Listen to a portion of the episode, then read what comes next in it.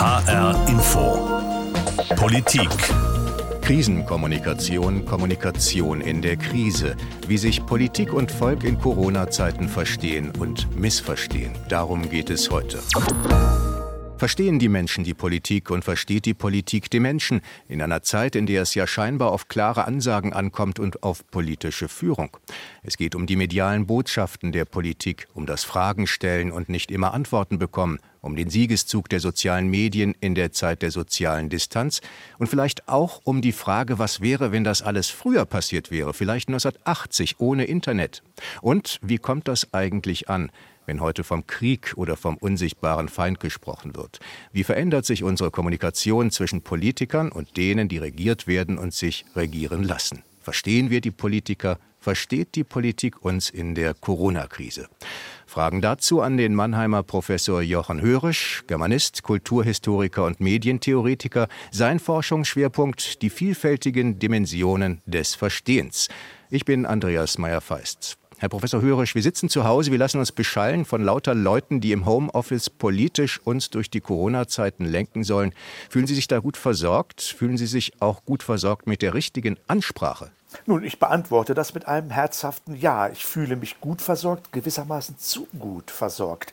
Zur Corona-Epidemie kommt ja heute eine Art Infodemie hinzu. Ich merke, alle wollen nur mein Bestes und braver Bürger und Beamter, der ich bin, das Beste kriegen sie auch, weil meine Kenntnisse auf dem Gebiet der Virologie recht überschaubar sind, muss ich ja den professionellen Ratschlägen vertrauen und den Politikern, die ich grosso modo gewählt habe. Und das tue ich auch, obwohl sich der Eindruck einstellt, dass wir im Zeitalter einer Overprotection, wie die Amerikaner sagen, leben. Also wir sind zu gut versorgt. Man kümmert sich fast zu viel um uns. In ein paar Monaten werde ich dann wissen, ob ich zu Recht den vielen Spezialisten, die sich ja nicht immer einig sind, Mundschutz ja oder nein, ob ich denen zu Recht vertraut habe.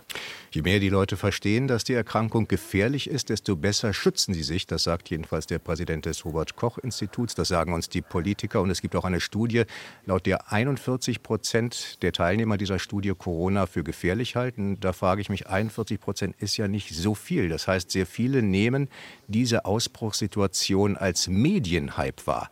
Wie kommt es dazu? Ich denke, es kommt dadurch dazu, dass das Wort gefährlich ja ein sehr eigentümliches Wort ist. Was meinen wir denn eigentlich, wenn wir gefährlich sagen? Die Einschätzungen sind da hochgradig äh, unterschiedlich. Ist der Gang zum Zahnarzt gefährlich? Ist der Fleischverzehr gefährlich? Aus der Sicht eines Veganers sicherlich. Ist Schwimmen im Atlantik gefährlich? Ist nächtliches Ausgehen in Frankfurt oder Berlin gefährlich? Wir wissen es nicht. Die Einschätzungen sind hochgradig unterschiedlich in diesem Fall. Wer, wer ein Opfer etwa des Individualverkehrs des sogenannten in der Familie hat, bei mir leider übrigens der Fall, der wird etwa den sogenannten Individualverkehr als hochgefährlich wahrnehmen. Hat in der Geschichte der Bundesrepublik mehr als eine Million Verkehrstote gegeben und ein paar Millionen Schwerverletzte. Aber normalerweise nehmen wir das nicht eigentlich als gefährlich wahr, wenn ich morgens in das Auto steige. Also immer eine Frage des Vergleichs. Und wenn wir die Corona-Krise vergleichen mit der spanischen Grippe vor 100 Jahren, Jahren mit vielen Millionen Toten, mit geschätzt 20 bis 30 Millionen Toten in Europa, dann ist die Corona-Krise bislang im Vergleich nicht so gefährlich, sondern vergleichsweise harmlos. Aber das Gefährliche, das Krisenhafte ist, wir wissen eben noch nicht, wie es ausgeht. Und das kommt auf die nächsten Wochen an. Und wenn Sie sagen, es kommt auf den Vergleich an, mit was vergleicht man eine Gefahr, da hören wir von vielen Politikern den Vergleich mit dem Krieg. Wie kommt das eigentlich an, wenn heute vom Krieg gesprochen wird, wie das Frankreichs Präsident Macron getan hat, oder von einem unsichtbaren Feind wie Donald Trump, ist das der Ton der Angst, der bewusst eingesetzt wird, um hier Eindruck zu machen. Ja, ganz offenbar ist das eine martialische Rhetorik, von der die klügeren Köpfe Macron selbst ja auch schon eingesehen haben, dass sie in die Irre führt. Zumal die wenigsten der Angesprochenen, äh, ich bin kein Jüngling mehr, bald 70 Jahre alt, aber Gott sei Dank nicht selbst Kriegserfahrungen gemacht haben. Allenfalls im Kino oder bei irgendwelchen Games im Internet kriegen wir ja noch eine Ahnung davon, was Krieg eigentlich heißt. Aber auch wenn man kein Kriegsspezialist ist, merkt man, es ist eine ganz andere Konstellation, mit der wir es in der Corona-Krise zu tun haben. Corona ist ja kein klar identifizierbarer Feind, dem wir den Krieg erklären könnten. Das Unheimliche ist ja, dass Corona unsichtbar ist, in uns ist, in uns beheimatet sein könnte. Und alles, was als Bedrohung von uns selbst kommt, aus dem heimatlich Vertrauten kommt, das ist unheimlich. Corona ist unheimlich, deshalb aber gerade eben kein Kriegsfall. Mhm. Und wie gut die Kommunikation in dieser Atmosphäre der Furcht vielleicht auch klappt, hängt ja auch ab, nicht nur von der Qualität, auch von der Quantität. Wir sehen die Kommunikation zwischen Volk und Regierung und umgekehrt, da gibt es riesigen Bedarf. Und wenn ich mal in die Bildzeitung gucke in dieser Woche, die fordert eine tägliche Merkel-Ansprache zur Corona-Krise und in Italien Regierungschef Conte, der wurde kritisiert, dass er keine öffentlichen Auftritte mehr macht, keine Pressekonferenzen, sondern noch twittert und sonst nichts. Merkel jeden Tag abends nach der Tagesschau als Krisenroutine, um ein Zeichen zu setzen. Wäre das ein Zeichen, das verstanden wird, zumindest gesehen wird? Na, es wäre ein Zeichen, wenn es eben ein Zeichen wäre, aber es ist ja eines von Millionen Zeichen. Das große Problem ist eindeutig benennbar, Kommunikationserfolge gibt es nur wenn Kommunikation nicht in Überkommunikationen umschlägt. Und ich glaube, keiner von uns kann trockenen Auges sagen, er sei im Augenblick unter informiert. Die Infodemie, die viel genannte, ist inflationär. Was fehlt, sind nicht Kommunikationen und Informationen, sondern Orientierungen, eindeutige Orientierungen. Wohin führt das? Wo geht's lang? Wie soll das alles enden? Wir leben ersichtlich in der Expertokratie. Das meine ich gar nicht äh, kritisch, sondern wem soll ich denn vertrauen, wenn nicht den Experten, wenn ich selbst von Virologie keine Ahnung habe? Ich bin ein armer Philologe. Die Virologen haben, wenn nicht die Macht, so doch den entscheidenden Zugang zum Machthaber aufgrund ihres überlegenen Wissens. An, angezeigt wäre vielleicht heute so etwas wie eine kommunikative Abrüstung angesichts von Info-Overkill an dem wir übrigens, wir beide uns ja im Augenblick auch beteiligen. Wie schwer es ist, sich zu verstehen, zeigt aber ja ein Blick auf die aktuelle Debatte um das Maskentragen. Und dazu möchte ich Sie doch noch fragen, was Sie von dieser Debatte halten. Die einen sagen ja, es ist sehr sinnvoll, die Masken zu tragen. Die anderen, wie die Weltgesundheitsorganisation sagt, nicht sinnvoll. Aber eben nicht, weil sie nichts helfen würden, sondern weil sie dann zu knapp werden. Genau das wird dann aber dann so nicht gesagt. Und zurück bleiben eben die Menschen, die nicht schlauer werden und die Politiker, die machen, was sie wollen ist das die Krisenkommunikation eben, die eigentlich nicht so gehen sollte. Wenn wir wüssten, wie Krisenkommunikation wirklich perfekt wäre, optimal wäre, wären wir ja einen entscheidenden Schritt weiter. Die Diskussion etwa um Masken oder um Klopapier hat ja auch in ernsten Zeiten eine komische Dimension, aber auch eine sehr, sehr ernsthafte. Informationen, ihr braucht Masken, ihr müsst Klopapier horten, sorgen ja immer auch für pragmatische Konsequenzen. Sie haben Rückkoppelungseffekte. Äh, in der Kommunikationstheorie ist sehr gut durchstudiert das Phänomen der Self-Fulfilling oder der Self-Destroying Prophecy. Wenn, wenn die ganz große Katastrophe ausbleibt, weil wir keine Masken tragen etwa, oder weil wir Masken tragen, werden viele sagen, da seht ihr es, wurde überreagiert. Und andere werden sagen, die Katastrophe blieb aus, weil wir überreagiert haben. Krisenkommunikation steht immer auch vor dem Paradox, äh, dass sie ausschalten will, wovon sie lebt, eben von der Krise. Und da sind Masken oder auch Klopapier so etwas wie Fetische in der Kommunikation. Ein Fetisch im Leben, in den Medien war bisher auch äh, das soziale Medium an sich. Spielt das jetzt die Hauptrolle? Stehen wir vor dem endgültigen Siegeszug der sozialen Medien in der Zeit der sozialen Distanz? Ich denke, umgekehrt kann man einigermaßen erstaunt, und wir führen das Gespräch ja im Rahmen einer sogenannten öffentlich-rechtlichen Anstalt, kann man feststellen, dass in Krisenzeiten die ansonsten krisengeschüttelten Traditionsmedien, also etwa überregionale Tageszeitungen, aber eben durchaus auch die guten alten öffentlich-rechtlichen Medien wieder an Autorität gewinnen. Und das aus gutem Grund. Da sind Rechercheprofis und da sind Faktenchecker am Werk. Anders als in den sozialen Medien, wo ja ungestraft jeder mitreden kann, es keine Eingangsschwelle gibt, es keinen Gatekeeper gibt, es keine Kontrollen gibt. Wer also einigermaßen bei Sinnen ist, der weiß, wie viel Unsinn durchs Internet schwört dass da ab und an auch ein Diamant im Heuhaufen des Internets ist. Das ist klar, aber dessen Qualität, die Qualität dieses Diamanten, dieser begründeten Außenseitermeinung, die müssen eben Kenner klären. Und das muss man herausfinden und das tut man aus der Ferne. Sprechen wir mal über Fernbeziehungen. In der Politik hatten wir sie ja eigentlich schon immer, aber wie schafft es dann eine Gesellschaft, den richtigen Ton zu finden, online. Die Nähe, die wir persönlich nicht mehr erleben können, die geht uns ab, die vermissen wir. Wir arbeiten im Homeoffice, wir sind mit Kollegen dauernd in Kontakt über WhatsApp und was man da sieht, geht uns oft auf die Nerven, weil es eigentlich viel zu viel ist. Ja, wie schaffen wir es denn überhaupt, hier einen richtigen Ton zu finden oder sollte man einfach abschalten und warten, bis diese Krise vorbei ist? Auch da stehen wir ja ganz eindeutig vor Paradoxien, mit denen in der richtigen Weise, wie schaffen wir das umzugehen, uns so leicht nicht fällt. Wir haben ja auch hier eine wirklich seltsame Zuspitzung. Es gibt einerseits zu viel Intimität bei den Eingeschlossenen in der Quarantäne und alle haben Angst, hoffentlich gibt's da keinen Lagerkoller, Morde in der Familie, weil man so viel Nähe nicht mehr aushält. Und andererseits gibt's das große Klagen drüber, dass ich die Kollegen, die ich schätze und mag und wo ich die Face-to-Face-Communication im Büro brauche und den kleinen Flirt am Kaffeeautomaten eben im Homeoffice-Modus nicht mehr habe. Und schweigen wir von denen, die isoliert im Krankenhaus liegen, keinen Besuch kriegen, die sind wahrscheinlich doch recht froh, wenn sie eben mit neuen Kommunikationstechniken mal ein Videotelefonat führen können.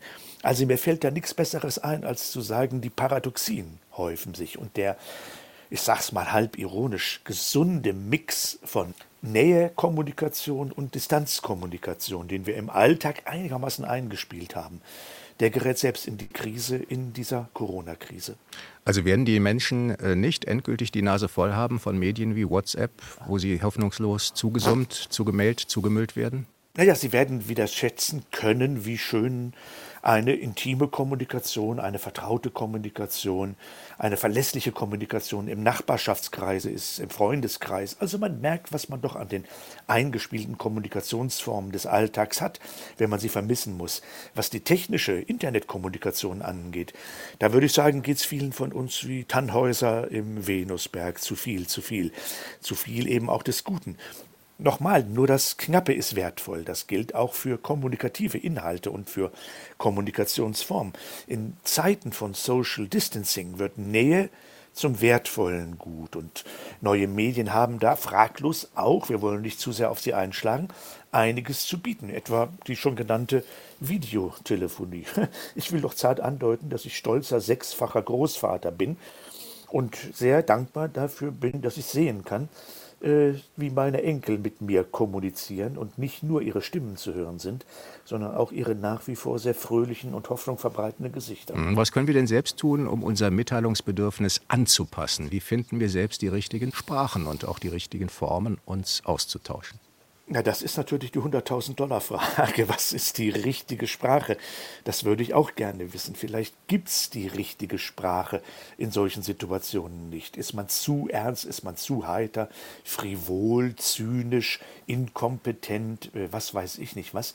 Wir wissen es nicht. Angesichts von Nichtwissen zu schweigen, zu warten und einfach mal äh, auf das zu setzen, was die Philologen nennen das Futurum exactum. Ich werde gelebt haben, ich werde die Krise überlebt haben, ist ja auch eine Möglichkeit. Aber diese Schweigeoption ist in einer Info- und Kommunikationsgesellschaft sehr schwer durchzuhalten. Zen-Buddhismus ist populär, aber mal nichts zu sagen, wir beide machen es ja auch gerade nicht. Es wäre einfach irritierend, wenn wir jetzt eine Minute schweigen würden. Dr. Murkes gesammeltes Schweigen im Rundfunk, das geht überhaupt gar nicht. Also, ich würde sagen, wenn ein wunderbarer Nebeneffekt wäre nach dieser Krise, dass wir wissen, was die richtige, was die gerechte Sprache ist, das wäre eine riesengroße Prämie. Schauen wir mal auf die politischen Folgen. Wir ziehen uns ins Private zurück. Gleichzeitig wird das Private nach außen gestülpt. Man schaut ja in viele Politiker, Wohnzimmer, Küchen, sogar Schlafzimmer fremder Menschen. Man sieht ungemachte Betten, Politiker, die sich davor über ihren Laptop beugen wie viele von uns auch im Moment, ist diese Abschattung das Aus für die Sphäre des Privaten. Wenn das alles vorbei ist, werden wir gezwungen sein oder wird auch, werden auch die Politiker gezwungen sein, viel mehr von sich zu zeigen, als sie das bisher in der Vergangenheit getan haben? Ja, gerade die Kanzlerin ist ja eine Person, die Zu ihrem Image gehört, dass sie eben von dem Privaten relativ wenig preisgibt. Wir sehen sie in ihrer Wohnung, aber wir sehen sie nicht entschuldigen Sie, wenn ich latent ordinär wäre, im Schlafzimmer mit dem Ehemann. Das ist auch absolut richtig so. Aber insgesamt wird man feststellen können, dass das Verhältnis von privat und öffentlich sich eben wirklich im Augenblick neu justiert. Wenn wir alle Homeoffice machen, dann könnte so eine neue Erfahrung sein, dass wir das Private und das Öffentliche, unsere Familienidentität und unsere Berufsidentität in einen ganz neuen Mix reinkriegen. Und um mal sehr handfest zu argumentieren, ich kann mir durchaus vorstellen, dass man nach der Corona-Krise in sehr vielen Arbeitsbereichen dazu kommt, dass man sagt, zwei Tage Homeoffice, drei Bürotage oder umgekehrt. Das wäre gar nicht schlecht. Das hätte übrigens ja wunderbare Auswirkungen auf die Verkehrsprobleme, die wir haben. Die Raschauer wäre dann nicht mehr so dramatisch wie bisher. Also jede Krise ist gerade auch für die Neujustierung des Verhältnisses von Privat und Öffentlichem, Intimen und dem, was man preisgibt, eine produktive Krise. Wenn man mal zurückschaut, vor 50 Jahren, da gab es die Überzeugung, in einigen Jahrzehnten brauchen wir nicht mehr zu reisen, keine Konferenzen, wir haben Videotelefonie, wir haben Computertools, wir brauchen keine direkte Kommunikation Kommunikation mehr. Soweit ist es ja dann nicht gegangen. Aber wird es vielleicht so kommen? Werden wir zu Homeoffice-Nomaden? Ist die Zeit der Großraumbüros, der persönlichen Meetings schon Vergangenheit? Ja, da haben wir sicherlich einen Einschnitt. Ich denke, dass ganze Arbeitsformen äh, zur Disposition stehen. Man merkt ja zum Beispiel, Gott sei Dank wird das viel diskutiert, wie viele Leute in mittleren Managementgeschichten einigermaßen locker verzichtet werden können. Die schlecht bezahlten Arbeiten, der Lieferdienst, die Krankenschwester, der Lagerarbeiter, der die Regale füllt im Supermarkt, das sind die eigentlichen Helden des Alltags. Wir werden also auch im Hinblick auf Dotierungen von Spitzenjobs und Schlechtdotierung von wirklich elenden Arbeitsformen denke ich, zu ganz, ganz neuen Resultaten kommen müssen. Und das ist allemal gut so. Ich hoffe sehr, dass aus der allgemeinen Applausstimmung für niedrig bezahlte, aber unglaublich wichtige Arbeiten eben auch mal eine nicht dreiprozentige Lohnerhöhung wird, sondern eine dreißigprozentige Lohnerhöhung auf Dauer. Das heißt, die Krise schafft die Voraussetzungen für eine gerechtere Gesellschaft? Ja, das ist ja auch der medizinische Begriff der Krise. Wenn man sie übersteht, ist man in der Regel resilienter, belastbarer, gestärkter und man geht auch mit der eigenen knappen Ressource Lebenszeit ein bisschen verantwortungsvoller um. Auch medizinische Krisen sind, wenn man sie überlebt, eigentlich immer welche, die die Gesundheit stärken. Das heißt, wir werden vielleicht auch einen Umbruch in der Parteienlandschaft sehen. Die Parteien, die jetzt ja nicht mehr so groß da waren, diejenigen wie zum Beispiel die Sozialdemokraten, werden mehr Stimmen vielleicht bekommen, weil sie mehr Gerechtigkeit, soziale Gerechtigkeit bisher versprochen haben, auch zum Beispiel einen höheren Mindestlohn wollen. Ist das etwas, was auch die politische Landschaft durcheinander schütteln könnte? Eindeutig ja. Wir merken, dass die rechtspopulistischen Parteien wirklich wenig in die Waagschale zu werfen haben. Und sie sind ja auch einigermaßen still. Das ist auch gut so. Und wir können feststellen, dass wir ein Comeback haben der viel belächelten großen Koalition und der Volksparteien. Äh, eine Volkspartei hat natürlich dann eine Epoche, in der sie an der Zeit ist, wo alle im Volk betroffen sind. Und Coronavirus ist eben nur begrenzt ein Luxusphänomen. Sehr reiche Leute können sich mit einem Helikopter aus Manhattan rausfliegen lassen und dann auf Long Island in ihre privaten Feriendomizile gehen, aber es ändert nichts daran, wie bei der alten Pestepidemie, dass reiche und arme Leute gleichermaßen betroffen sind. Und insofern bekommt auch der Begriff der Volkspartei, die sich nicht nur um ein Thema kümmert, Migranten, Migranten, Migranten, sondern buchstäblich um alle, um das gesamte Volk, um die gesamte Bevölkerung kümmert, bekommt neuen Auftrieb, ja. Wie verändert sich unsere Kommunikation zwischen Politikern und denen, die regiert werden, die sich regieren lassen oder regieren lassen müssen? Verstehen wir die Politiker? Versteht die Politik uns in der Corona-Krise? Fragen dazu heute an den Mannheimer Professor Jochen Hörisch. Schauen wir mal zurück, vielleicht ins Jahr 1980. Die ersten Computer stehen irgendwo rum in den Banken. Was wäre, wenn das alles 1980 passiert wäre? Ohne Internet, daheim bleiben, alles dicht. Es gibt Papierzeitungen, mal ein Extrablatt. Nichts, was nach richtiger Gesellschaft aussieht, wie wir sie heute kennen. Wäre das, was wir heute erleben, durchsetzbar gewesen? Oder geht sowas nur heute? Die totale Isolation, Lockdown einer ganzen Gesellschaft? Naja, ich hatte ja schon einmal in unserem Gespräch mit meinem Alter kokettiert. Ich war 1980 knapp 30 Jahre alt oder jung. Und der deutsche Herbst, also etwa die Maßnahmen gegen die Entführungen, die Morde, die Erpressungen der RAF, die waren noch frisch in Erinnerung. Und es gab Zwangsmaßnahmen und Ausnahmesituationen, die von der Struktur her etwa den heutigen entsprechen. Aber natürlich ist ein Coronavirus was ganz anderes als eine Bedrohung durch eine terroristisch gesonnene Gruppe. Die mediale Aufbereitung aber ist heute natürlich im Internetzeitalter radikal anders als im Zeitalter der Gutenberg-Galaxis oder der Fernsehgesellschaft. Es dürfen und können heute fast alle mitreden. Und so wächst die Meinungsfülle, so wächst die Infofülle, aber mit ihr natürlich auch das Rauschen. Also sozusagen ein starker Kanzler wie Helmut Schmidt, der damals gesagt hat, so, das ist mein Krisenmanagement, so machen wir das und so weiter, hatte noch einen ganz anderen Status, war ja auch ein ganz anderer Typus, auch ein Volksparteienvertreter, als wir den eben etwa heute bei der Angela Merkel haben. Nach dem Ende der Krise, da ist es lohnend, genauer zu bestimmen, was an den neuen Medien und Kommunikationsverhältnissen produktiv bzw kontraproduktiv ist. Und ich denke, ein kluger Medienhistoriker wird einfach mal einen Strukturvergleich machen. Medienkonstellation um 1980, RAF-Krise und Medienkonstellation heute. Und wie immer wird man feststellen können, es gibt Gemeinsamkeiten und Kontinuitäten und es gibt eben radikal Neues. Man kann vielleicht im Hölderlin-Jahr mal eines der berühmtesten Hölderlin-Worte zitieren und umdrehen. Wo aber Gefahr ist, wächst das Rettende auch, schreibt Hölderlin. Wo das Rettende ist, wächst möglicherweise auch die Gefahr. Wir haben in Form neuer Kommunikationsverhältnisse viele rettende Möglichkeiten, etwa Homeoffice zu produzieren. Es könnte eine Rettung sein. In dieser Rettung steckt immer auch ein Gefahrenmoment. Wenn Sie Hölderlin zitieren, also in der Rettung steckt auch eine Gefahr. Jetzt hat der ehemalige Verfassungsschutzpräsident Papier ziemlich kritisiert, was gemacht wurde. Also dieser ganze Lockdown der Gesellschaft, dieses äh, nicht mehr ins Buchgeschäft gehen können, dieses Bevormunden, das könnte man ein paar Wochen machen, aber dann irgendwann muss man ganz klar sagen, so geht's nicht. Ist unsere Gesellschaft durch die sozialen Medien nicht auch empfänglicher geworden für Beeinflussungen aller Art? Dulden wir heute mehr, als wir vielleicht früher geduldet hätten? Das ist ein mutiges Wort, das Sie da aussprechen. Aber wenn Sie jetzt unser Leiden heute vergleichen, etwa mit dem Leiden unter Kriegsbedingungen, als die Nazis dran waren an wilde Verhaftungswellen, dass Oppositionelle im KZ verschwanden, äh, dass man vor Stalingrad als junger Mensch kämpfen musste und gerade noch mal an die frische Liebe, die man im Hunsrück zurückgelassen hatte, zurückdenken konnte, bevor man dann tödlich verwundet wird.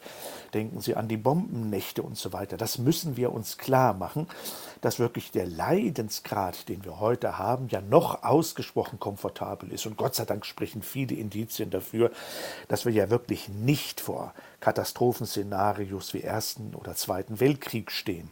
Das ist auch gut so. Wir werden immer gucken bei unserer Rhetorik, dass wir sie durch Vergleiche ein bisschen in den Dimensionen richtig austarieren.